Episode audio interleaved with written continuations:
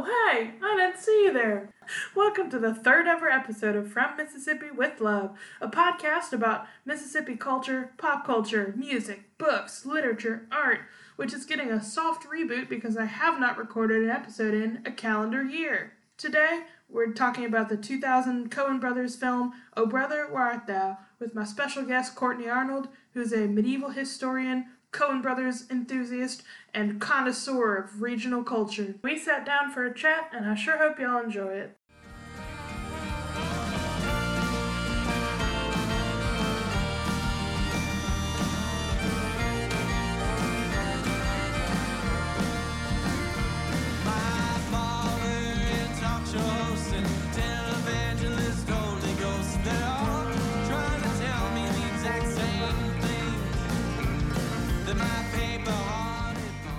All right. Uh, it just tells me you're recording the call. So Okay, yeah, the pop up just said avoid legal issues by telling people they're being recorded.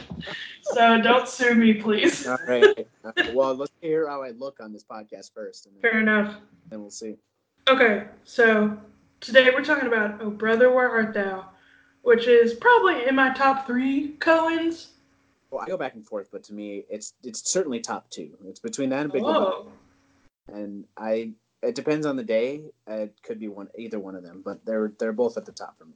not to assume. I'm surprised Fargo isn't higher. I had a rocky relationship with it when I was younger because you have a lot of, you know, Midwestern North Dakota stereotypes. And as a little kid, I was like, oh, they're just making fun of us. So that still like lingers in the back of my mind when they obviously aren't. And they they're from Minnesota, the Coens. They understand the upper Midwest as well as anyone. So they I, I now when I watch it, I truly appreciate its beauty. But I just have such longer relationships with the other two. Uh, Do you think you were maybe just not used to being talked about? Oh yeah, absolutely. I mean, it was kind of the only representation of this part of the country, really. Yeah. So definitely threw me for a huge loop that well, we don't sound like that, and we obviously do. We sound comically ridiculous sometimes. Especially like I noticed, what you know, when I moved out east, and then would come back home and visit. I know that on like the plane ride back east, I was like, okay, I got to try and stomp this back down again. I need to get that Midwestern accent washed out of my out of my brain. But I'm trying to think of another good North Dakota movie. There really isn't one. Kind of is the North Dakota movie. yeah, and for all the, the people out there, you're from North Dakota. Yes, yes. So Yeah.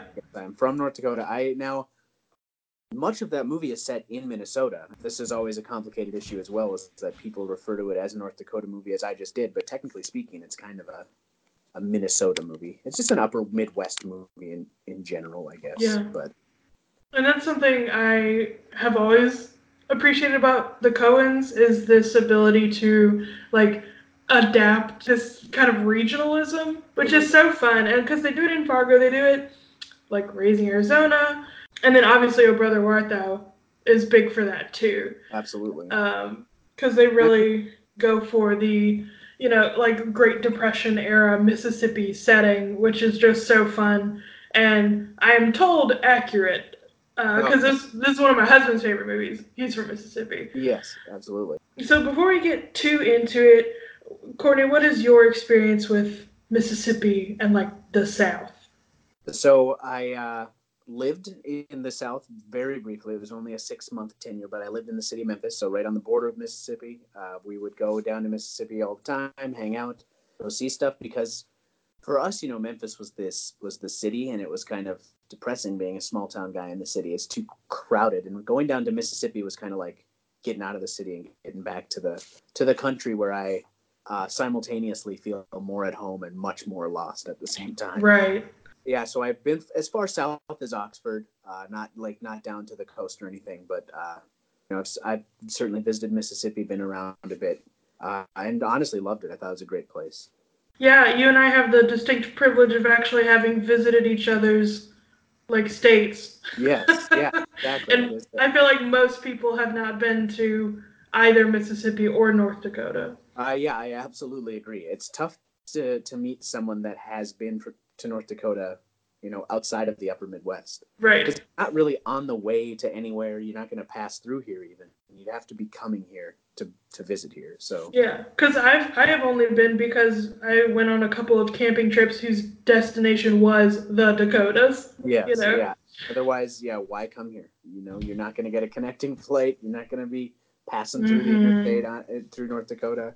It just it's a it's as far in the middle of nowhere as you can get as far as Yeah.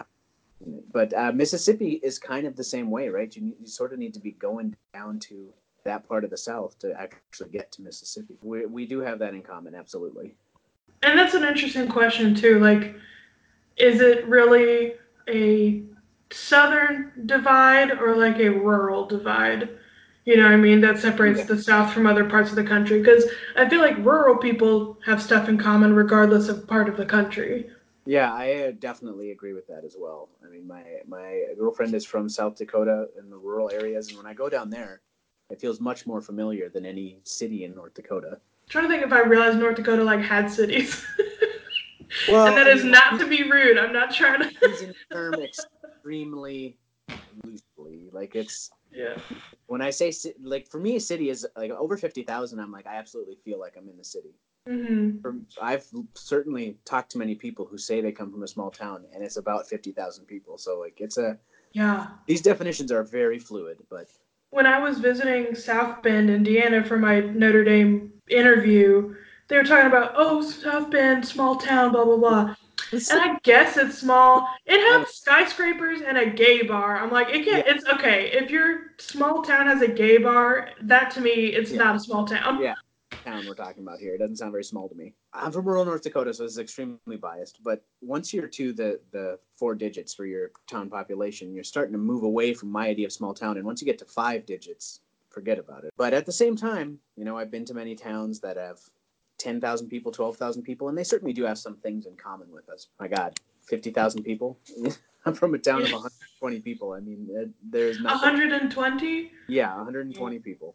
Obviously very biased, but that's small town to me. It's like, you know, three digits for your town population. All right, so let's get into the film. The film. which opens in a really compelling way with kind of the like quote from the Odyssey Yes. and then the chain gang on Parchman Prison, which is still a like farm style prison in oh, really? Mississippi.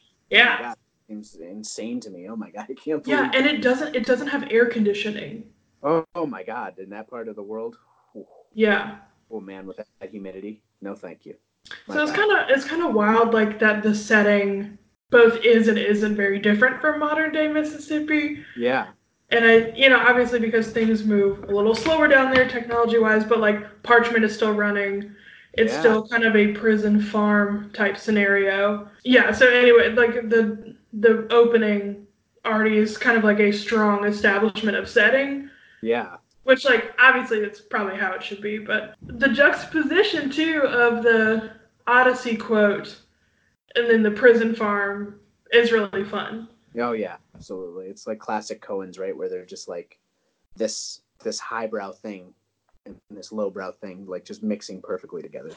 yeah, adapting the Odyssey for rural Mississippi in the 30s is really, really fun. So, are you familiar with their familiarity with the Odyssey? No. So, I would it blew my mind when I when I read about this a few years ago that neither of the Coen brothers have read the Odyssey. They'd never read it. Really? It just blows my mind that one they managed to get through school without having it forced on them, as we all have to read the Odyssey at some point. But they said that film adaptations and just the sort of pop culture knowledge of the Odyssey is what got them through this adaptation.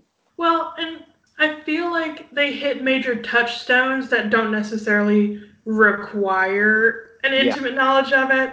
So, like Cyclops, Sirens, Suitors. The the journey you're trying to journey home this whole time. Like yeah absolutely you get that the vibe of the odyssey. But it really surprised me because honestly it's my favorite film adaptation of the odyssey. I think it's the does the best at capturing the vibe while you know maintaining that coen brothers feel. Yeah, so how do you feel about Ulysses Everett McGill as the Odysseus uh, adaptation? i love it. I think that he is he has the arrogance of a greek hero from a greek epic like he absolutely carries himself with that level of bravado and arrogance and i i just it is it's my favorite George Clooney performance by far. I think that he just absolutely crushes that role, and I I just love the.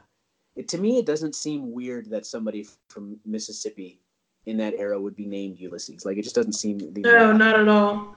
I would, I'm glad they didn't go with Odysseus. That's just a step too far, probably. But yeah, I think it was, God, just a, a beautifully written and beautifully executed character. And I, I his, his facial expressions and reactions just carry the movie comedically. Yeah. And Clooney, I believe, is a Kentucky boy. Yes, you're right. You're right. He is. A, so he's, you know, familiar with sort of the greater South. Yeah, he's so good in it. Um, John Turturro is just like completely unhinged in this movie. he is he his performances for the Coens are just another level. Like that guy Yeah. really elevated. He's good in everything I've ever seen him in, but you know his performance, of course, in The Big Lebowski, as brief as it is, is extremely memorable. And then this, he is yeah, he's unhinged.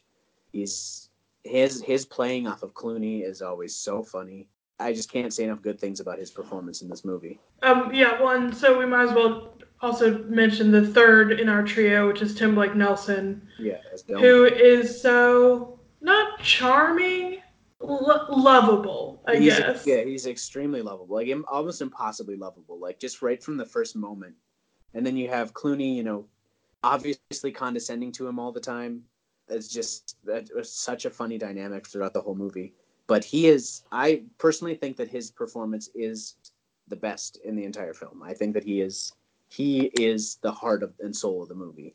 Yeah, I Um, was gonna say Delmar's kind of the heart. Um, I guess Everett is the brains, or at least wants to think he is. At least in the Yeah. in insofar as he kind of like guides the action. And then um, I guess um, Pete, John Turturro's character, is more of like the brawn because he's doing a lot of the like physical stuff for Yeah. them. Even though he's, an, I mean, I was gonna say he's not physically imposing, but like we said, he is kind of unhinged and scary in that way. yes, he, he definitely just like puts you off all the time because you you just never know when he's about to snap. You know he's gonna snap at Yeah. some point, and you just never know when it is. Quick side note about Tim Blake Nelson that I also learned from the same wherever it is I found out about this Coen Brothers thing and not reading the Odyssey is that of all the people in the movie, Tim Blake Nelson is the only person that had read it because he got a degree in classics. So he's like, A degree in Yeah. classics. Wow. yeah, from Brown University too. So like not Wow. not a, no slouch. Yeah, exactly. So he they he was kind of their Odyssey expert on set all the time. I love that, especially the contrast between that and his character. Oh yeah.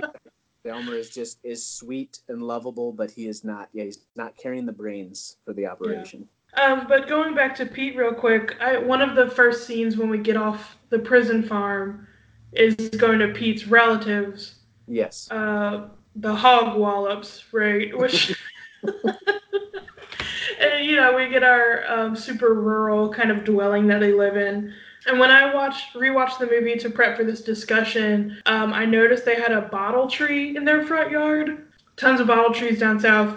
A lot of stuff named after bottle trees. There's a great little bakery in Oxford called Bottletree Bakery. Um, but they do have one in the front yard of Wash's home. And I think also this is one of the this is the setting for one of the best encounters of this movie, which is Wash's kid taking shots at them as they come Oh, up the driveway. Yeah. Uh, oh my god, that God, this the movie, just the beginning of this movie, it just amazing from the first few minutes. It just totally gets you into the setting, totally gets you into this wild ride you're about to to go in. But sorry, continue your point about the the shooting. Oh no! Just, only point was being one.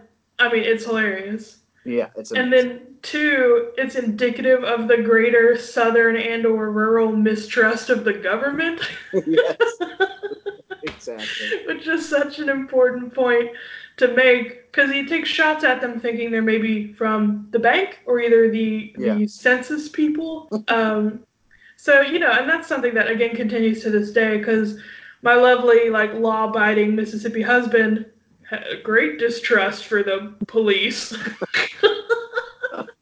As any wise one should, as wise person should. I was gonna, but there's something genetic about it, you know, where It's- It's a deeply ingrained culture at this point. Like it's culture- yeah. yeah, absolutely. Um, so that's again, that's fun. That straight off they kind of I mean, well, also they're like running from the prison, so maybe Yeah. there's a family uh, distrust of government systems. But God, Yeah. that's one of my favorite bits of this movie.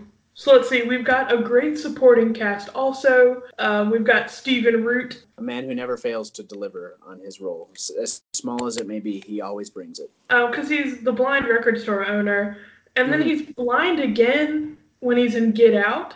Oh yes, you're right. Yeah, you're right. So kind of a weird typecasting there. But um, I, I think he may be Southern too, because he's Bill in King of the Hill, Yeah, mo- most amazing- notably. amazing performance there. Bill Let me look up where he's from real quick. From Sarasota, Florida, Oh, okay. So which I think is northern Florida. So it is. Yeah. So so I mean, you know, this is obviously pop culturally based, but the, we're talking sort of the Panhandle is. Panhandle, Florida is definitely part of the South, right? yeah, uh, the saying is the more north you go, the more south you get that's that's for. Florida. For So Florida, I like that. Uh, but yeah, and then we've also so Stephen Root um, shows up. We've got Menelaus Pappy O'Daniel, Oh, man. who rules. Yeah, unbelievable. His accent work in this is just, I just love. Like, there's a part of me that as soon as I see his character come on screen, I just want to talk like that. Like that's what I want my accent to be. Yeah, But I have I have to actively suppress that urge because obviously it would be a very poor imitation. But um, his, his representation of the like Southern upper class in this Oh. movie is so good. Well, Yeah. like you said, a distinct accent yes, um, from our like lower class uh, like con characters. yeah, and then him and his entourage dressing in these like linens and like seersucker suits. yeah. Oh my god, just beautiful. And they, you know, they're all they all, you know, so many of the the rest of the characters are, you know, these small, skinny people, but you have the largesse of these, you know, upper class characters, Right. class characters. Yeah, him and his uh, two advisors and his son, I guess, are all large gentlemen, Yeah. all wearing pastels. Yep, exactly. Well, and that's, I guess, the background plot of this movie is that Pappy O'Daniel running against the new candidate, um, Homer Stokes, who is Yeah. the reform candidate. Um, get some of that reform. One oh, one last supporting person I wanted to mention, cause you gotta, Let's hear it. John Goodman Yeah, as the Cyclops. as the Cyclops, He- which I I, love that interpretation of the Oh, Cyclops. yeah. Me too, absolutely. Just uh, that's that whole scene is just a such a wild ride.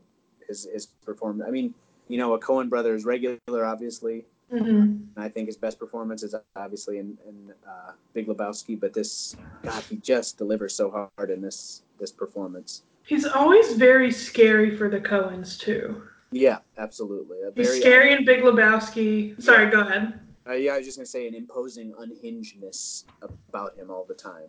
Yeah, and they really kind of use his stature Mm-hmm. in in like to the benefit of their script. You know. Yeah, absolutely, absolutely. And he's of course always more more than willing to to take that on and just go go over the top with it. Which there's there's such a dissonance for me with John Goodman because of all his Coen brother roles and then all his Disney roles. Yes. Because he's Sully in Monsters Inc. and he's Pacha in Emperor's New Groove, Yeah.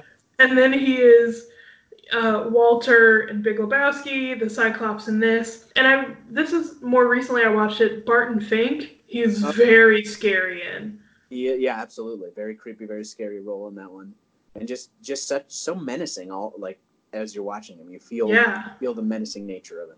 yeah, a growing discomfort. hmm And then on you know one of his one of his biggest roles as well is is Dan Conner on uh, Roseanne, where he's you know sort of the lovable sitcom dad. Right, which I guess would fall more in the Disney camp. Yeah. Yeah. Although disclaimer, I've never seen a second of Roseanne. so I mean, uh, listen, I do not, I do not blame you for one second. Really, no reason to to watch it, but uh, it it's fine for like a late '80s, early '90s sitcom. But yeah, sitcom, I guess, is not my go-to genre. yeah. That's There's something about a laugh track that I just can't abide. and there's plenty of laugh track to be found. Oh, good. John Goodman is Southern again in Princess and the Frog too. Oh, I've not seen that movie still. Is it? Kortney, I know. I know. I know. This is I feel heard so many pers- good things about it. personally hurt. and it you know it's so it's set in the in the the south right it's set in like louisiana right so New uh, Orleans, yeah. yeah great southern representation here for for a disney film which is interesting as you get these sort of pseudo european settings for the rest of their disney films but Yeah. So right, I love it because it's kind of like a, uh, an American fairy tale, which we don't see a lot, like you said. Then obviously, I'm very partial to the southern setting. of course But uh, John Goodman in that plays Big Daddy, who uh, uh, is like a sugar baron or something. Anyway, he's, he's super good. He's like the king of the Mardi Gras parade. okay well that god i'd love to see that honestly. Gotta see it. Love to see it live action even i mean he god he's such a great performer Yeah. And to bring us back around to this movie, the Cyclops is like he's he's got an eye patch, so like when he Yeah. shows up on screen, you're like, oh shit, one here, here we we go. go. Yeah, and he um kind of like tries to scam them by giving them. He invites them out of the restaurant to give them a talk, basically on how to Yeah. s- sell Bibles, which I think is so interesting. He's a Bible salesman. yeah it's just a it's it's of the that that area right the geographic region you know it's of and of that moment you're gonna have a, a traveling bible salesman And so, you know, comments there also on like the willingness of people to like be sold religion or, you know, because obviously the Cyclops himself is not a like believer. yes We probably, he does have a name. I keep calling him the Cyclops because it's easier, but it's Big Dan Big Teague. Dan Teague. Dan Teague. Big Dan. just another it's just like a, the coens just have such skill at naming their characters like it just rolls off the tongue in, in such a southern way big dan Teague. like that's Big Dan Teague. absolutely something you just see happening in the south Yeah. But yeah, he ends up obviously taking their money, kind of like killing the frog Pete. oh disgusting scene but And so gross. I hate frogs so much already. And then uh scarring Delmar for life basically. or sweet delmar yeah he, he was not ready for that end and frog. you uh, and Everett does not react until he himself gets hit with the tree branch. it's a very strange moment Yeah, because Big Dan whacks Delmar and like knocks him out with a tree branch, and Ever- just goes, "I don't understand, Big Dan." So Oh, good. yeah what an amazing show I guess one thing I kind of want to talk about, because we've we've talked about some of the ways in which they like nail the southern like setting. Yeah. Um, I want to talk about like the broader like themes of this movie okay and how they've like adapt how the Coens adapted the story of Odysseus to this southern setting and like what shines because of that choice. Does that make sense? oh absolutely yeah Yeah.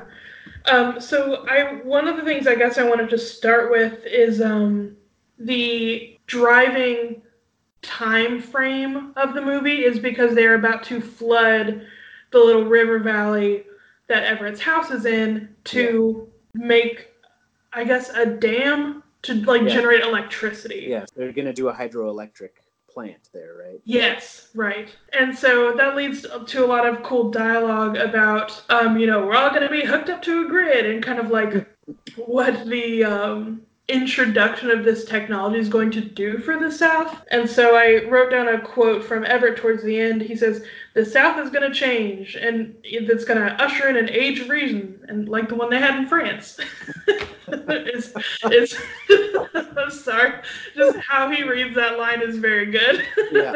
absolutely just a Um, fine fine moment But yeah, so this idea of like the introduction of this new kind of technological wave to the rural South is some is an undercurrent through this whole movie because it's driving the action. Yes, absolutely. I, I, I always, this thought always lingers with me when he says, you know, when he talks about, you know, it's going to usher in this new age for the South. Well, I think, you know, the obvious point that he could be making there is that, you know, so many people think the South has just stayed the same. Like, you know, the more the South ages, the more it stays the same down there. But, but I think the Coen brothers, you know, belief on it or thoughts on it are probably much more nuanced than that. But you know, this is, the South is, you know, a growing progressive place. It's a place of diversity. There's so many cultures mixing together down there and coming together that I think it's it's more about how know we should see how much the South has changed because there's such a cultural belief that the South is stagnant, it's behind the times, that it takes Yeah. a long time for them to catch up to the rest of the country. Yeah, and I wonder if that's what they're doing. I mean, you know, they're building up all these characters throughout the film before the introduction of this like dam, which is shown as more of a destructive thing Mm-hmm. because Yeah. it you know destroys his like not childhood home, but his his home that he had made with his wife, Yeah, and kind of floods the valley and causes like mass chaos. yeah, exactly. Although it does also save them from the noose. It's kind of the Deus ex machina Yes. that spares their lives. So, like you said, seems complicated. yeah, yeah. It's it's a as as always with the Coens, you can there's so many different layers to, to try and examine just to figure out you know what exactly is going on here. Yeah, but the idea of like major change hitting the South through this technology is really interesting to me. Yeah, absolutely. Of course, this is also one of the big hinges of a lot of Southern writing from the 20th century. Um, so Faulkner, but also I'm thinking more specifically Eudora Welty. Okay. Um, she's got a short story about a traveling salesman. It's called Death of a Traveling Salesman. Oh man. So eat your heart out, Arthur Miller. Yeah. Exactly. But, you know, I believe it's been some time since I read it. Technology in this story is kind of an antagonist. And, you know, there's there's a lot of anxiety in Welty stories about like the introduction of like things like cars. Southern writers are thinking about this, especially in the time in which Oh Brother Where Art Thou was set. Say I, I have no doubt that the Coens looked very carefully at precisely when to set this this film. One other interesting thing they do with that is when Everett and Penny like end up together, they're like walking through a street towards the end of the film. There's a big, um, cool power and light, uh, like mural behind their heads as they're Oh, walking. yeah, yeah. Um, but yeah, so th- again, I think that's framing technology as a good thing with you know power and light behind our the happy couple or whatever. But yeah, it's it's interesting because like change is coming regardless of how you feel about it. I guess. Yeah. This is one of the movies that I've been wanting to talk about. Oh yeah. I as soon as you told me about your podcast in Mississippi, this is the first movie that came to mind. Oh, for sure. Uh, after which came A Time to Kill, my uh, my second favorite Mississippi movie. Both of which are filmed in Canton, Mississippi. Oh, are they really filming the same? That's excellent. Actually, all of this movie, and props to the Coens again, all this movie except for one scene filmed in Mississippi. Really? Yeah, and the one scene they were not comfortable filming in Mississippi was the Klan rally. I was just gonna ask if it was the Klan rally because that would be. I can understand their hesitation there. I can Yeah. absolutely Yeah, there's something super, super skeevy about staging a it. Klan Yes, rally, no matter how fake, in the backwoods of Mississippi. absolutely. Yeah, absolutely. I can. I can understand. Where did do you know where they filmed that? scene? in California. oh, they filmed that one in California. Okay. Yeah, That- just totally removed from the American South. Yeah, and I, uh, I filming any any Klan scene, you know, anywhere, I would imagine is probably a pretty pretty rough. But I get, Yeah. I get, I, I'd be wanting to do it in Mississippi.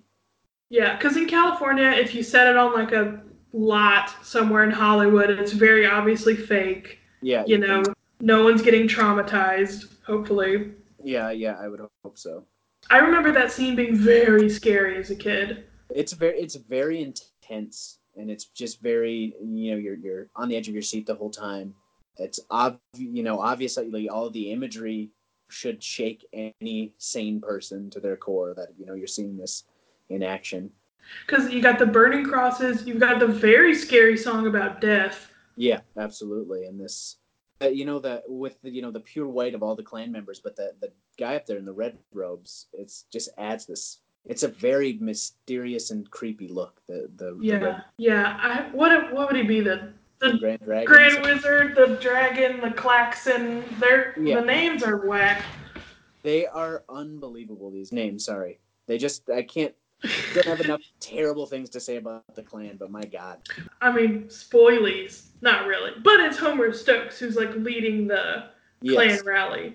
exactly. Um, so your reform candidate here. In yeah, your reform candidate. It's another old Southern boy from the 1800s, essentially. Yeah. But he gets run out of town on a rail after uh, not Literally, supporting the though. Soggy Bottom Boys. Yep, exactly.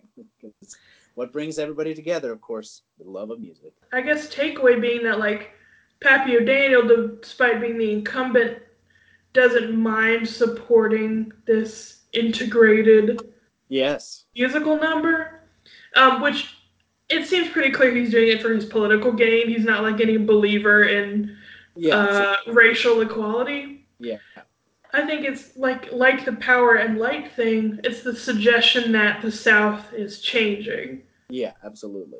because the crowd loves the Soggy Bottom Boys. Pappy decides to support them and even gives them political power. He does. Their brain trust. The yes. brain trust. Um, so yeah, it's interesting that it seems like the will of the people at the end of the movie is to move forward. Absolutely. Is to is to accept this integrated South. Yeah, they openly reject the racist KKK candidate who Mhm. at the who says to them, you know, he says, "I'm a member of a certain secret society. I don't believe I need to, kn-" you know."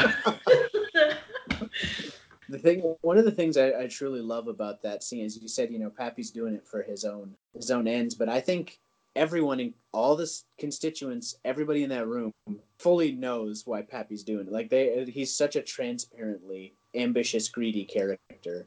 It, it almost makes him more likable to me that he's just like so transparently doing it for his own ends. yeah, weirdly, he's not really an antagonist in this movie. Yeah, I which I fully expected him to be my uh, the first time I saw it. I was like, Yeah. be the villain here. He's just kind of working in the background. Yeah. Until he kind of comes to like pardon them and like save them, basically. Yeah, exactly. Which ultimately does not work. Yeah, the pardon doesn't mean anything to the well to Satan. I guess is who that character Yeah. is, sort of. Yeah, and he's so spooky. Can you elaborate a little bit more on this like interpretation of the devil in this movie? God, it's so so. I mean, uh, of course, I call him Satan because he sounds like the devil that uh, that Tommy spoke to from his story, right? He's you know pale, pale skin. He's got no eyes, and this guy's always wearing the black sunglasses. So he's he's very present all the time, while almost being on screen none of the time. Like he has so little screen time in this movie, but you can feel his presence. You know, keeping this this idea alive throughout the whole film that these people did run away from prison and they are being hunted down because you kind of forget about that right that you know Yeah. off on their own adventures kind of and you sort of forget every occasionally that these guys are being hunted still Yeah, he because he's basically on their heels the whole movie. yeah A couple times the hound dogs get near enough that they have to run. yeah exactly He's always he's a constant threat, which Yeah. is so interesting. and it is i mean you know certain christian themes and ideas there of like you know this the satan is a, is always near satan's always nipping at your heels Prowls like a lion. It's okay, first Peter five eight. I just looked it mm-hmm. up. But the NIV is be alert and of sober mind. Your enemy, the devil, prowls around like a roaring lion looking for someone to devour. oh my goodness that is some that is some evocative imagery there I know. But you know, this the ever present prowling hunter is Yeah. definitely There's- The certain- mood. absolutely and yeah it is just uh it's the just the beauty of the of the Coen's writing of course that you know you get this description of the devil earlier by tommy and you might not even make that connection really with this other character but if you want to look hard enough it is there they did make sure to you know keep that character similar to tommy's description of satan Yeah, which is a white guy with dark sunglasses, a uh, coonhound, basically Yeah. tracking dog. yeah Yeah, the moment where he's got the like fire reflected in his glasses Mhm. before he is about to hang the trio, that's beautiful and his line that the law is a human institution is kind of the moment where as a viewer you're like, oh shit, you know. Uh-oh. Uh-oh. I don't know. Su- you know, super interesting that they chose to represent the devil in this way as like Yeah. a, a white man whose job is to like track down the prisoners, and then obviously the use of the dog to me has has um, implications of like slave catchers. oh yeah uh, yeah absolutely. What I mean? There's a very like racial element to this depiction of the devil. Yeah, I can. Yeah, absolutely. I didn't. I never thought of that, but you're absolutely right. That is absolutely a, a parallel that you could easily make there. you know, it's interesting because it's like, as the antagonist, he represents maybe the old South Yes. in a way, like you know, old institutions trying to like catch the trio and like pull them back. I absolutely uh, think that's a great point. That it could be this lingering old South still in the air. Okay, one other note I have. I think Pete says it to Wash. I just have in quotes unreconstructed son of a whore. what a beautiful But I just- that is. the phrase unreconstructed is maybe the funniest thing I've ever heard.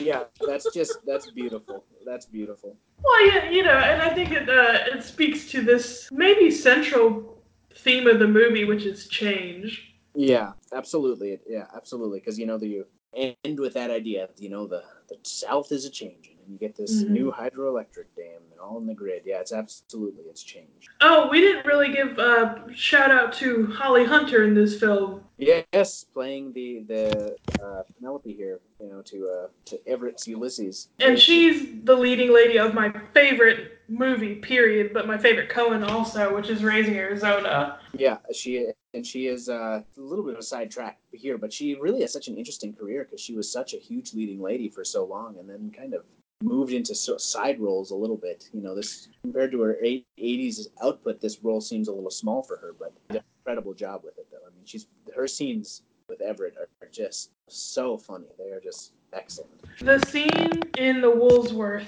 Oh. is one of the best. Yeah, that is an absolute gem of a scene, and their their fight scene with her suitor is oh my god, that's Vernon T. Waldrop. Vernon T. Waldrop. Yeah, that makes me laugh so hard every single time that he just, you know, you got Clooney's bizarre fighting stance that he takes as he's circling Right. Because, you know, also it's just so characteristic of Everett, which is he thinks he knows how to fight.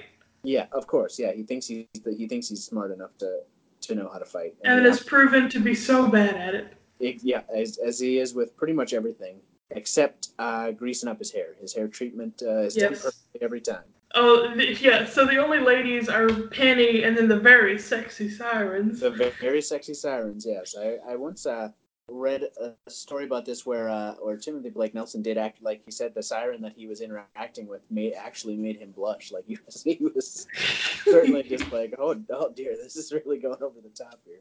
I remember that scene so vividly as a child, maybe because I now know I'm attracted to ladies, but also but also because they have such a spooky sexuality. They, they, they They're really- creepy. they're creepy in that the song is just so beautiful but extremely haunting Yeah. harmony that they're dropping on us there.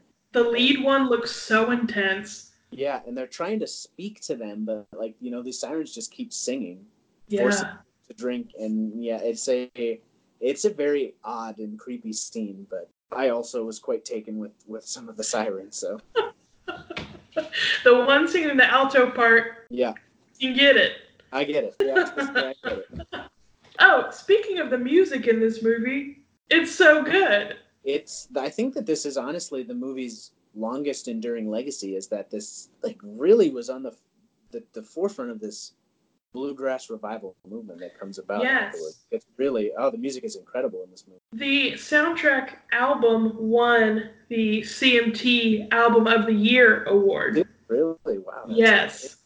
wow and it's a soundtrack that's unbelievable And I, I believe Man of Constant Sorrow was like on the radio and stuff. Yeah, it, it definitely was. You still hear it on the radio around here uh, from time to time, and it, Oh, it's, just, it's just an incredible song. Like I, it's one of my all-time favorite songs after seeing this movie. This is, a, and it is actually the music that got me introduced to this movie because my dad is a is a big fan of the style, and so he said, you know, I watched this movie. You got to watch this movie. The music is so great. So we watched it together, and uh, oh, no looking back after that. Yeah. it was incredible. the soundtrack bridged the gap between like old style country and like bluegrass and stuff, and then kind of a newer audience. Yeah, exactly. It really kind of because you have like uh, like Alison Krauss and people who became pretty popular after that, really bringing this music to life for a new uh, for a new generation. So what what's your what's your favorite song of, of the songs in the movie? Hmm. Probably I'll Fly Away. One of my all time favorite hymns. Yeah, I like it a lot. yeah, beautiful song. I'm gonna discount "Man of Constant Sorrow" as that's of course the obvious answer, but I think uh, for me it's got to be don't really know the, the name of the song, but the one that the sirens sing. You know, you and me and the devil make three. Yeah. It's, oh, God, that song it gets me every. It just gets stuck in my head. every time I, I see that scene. I do also really like the fiddle and like yodeling song Oh yeah. The- that they march Babyface through Yeah. town with. I, I was just gonna say that's the that's an incredible little tune that they're doing there. Any any closing thoughts? Yeah, I'll say that this is this is absolutely my favorite movie set in Mississippi. I think it's my favorite movie set in the South in general, Ooh. and it's also my favorite movie set during the Great Depression. So I mean, it's got it checks a lot of a lot of boxes, but it Threefer. a, a threefer, and it is an is an all time great. I mean, I I of course everybody's tastes are different, but how you could watch this movie and not just fall in love with the, the incredibly lovable characters and the just the perfect dialogue and overall incredible soundtrack. I mean, it's one of the all time great soundtracks. Yeah, I love this movie. Obviously, I am very appreciative of the Coens' like loving approach to Mississippi in this movie, Yes, and that's not to say uncritical, absolutely. just compassionate. Yes, which is something that you don't get a lot. And honestly, it's something you don't get with rural America, right? I think that rurality, when depicted in, in American pop culture, is often seen as, you know, a place that should be scary and is scary. And I think it, yeah, the Coens certainly did not give it that look. The other film we've talked about on this podcast is A Time to Kill, which is obviously centered on like racial violence and that kind of thing. And obviously, those stories need to be told, but also having a movie set in Mississippi that isn't about the atrocities of history is also nice. Mississippi as a setting has more to offer than just, Racial violence and yeah. the troubled history that it has. Absolutely. Yeah, which again, I can't say enough. We should talk about those things. We absolutely should make movies about that. But as you said, uh, these places are diverse. They have a diverse history. They have a diverse story. To, there are many stories to tell. So yeah, you should try and tell as many as you can. Yeah, so to have Mississippi in this film be a setting for like adventure and like Mhm. hijinks um, is is a welcome change of pace. I think there is another Coen movie set in Mississippi. Was the Tom Hanks one set there? Yes, The Lady Killers. Ladykillers. That's it. Yes. But yeah, maybe we'll do that on the podcast at a later time. But they revisit Mississippi as a setting. Leave it to the Coen to give Mississippi some of the state's best looks overall. I would say. For sure. Well, thanks for joining me and talking about you know our beloved Coens and our beloved O Brother. Thank you so much for having me. I feel honored as I get to come on here and praise Mississippi a little bit. Because I know Yeah. how near and dear it is to your heart. Uh, just, I fucking love this movie so much. It's so good. My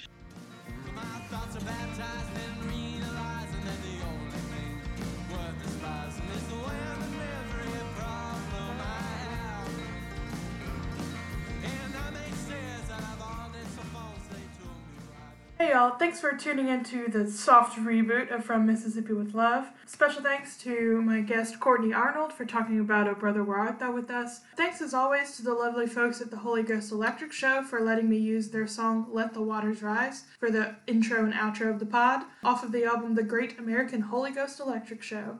If you want to keep up with the podcast on Twitter, you can do so at Mississippi underscore pod or send us an email at mississippi pod at gmail.com. Thanks again for tuning in. See you next time.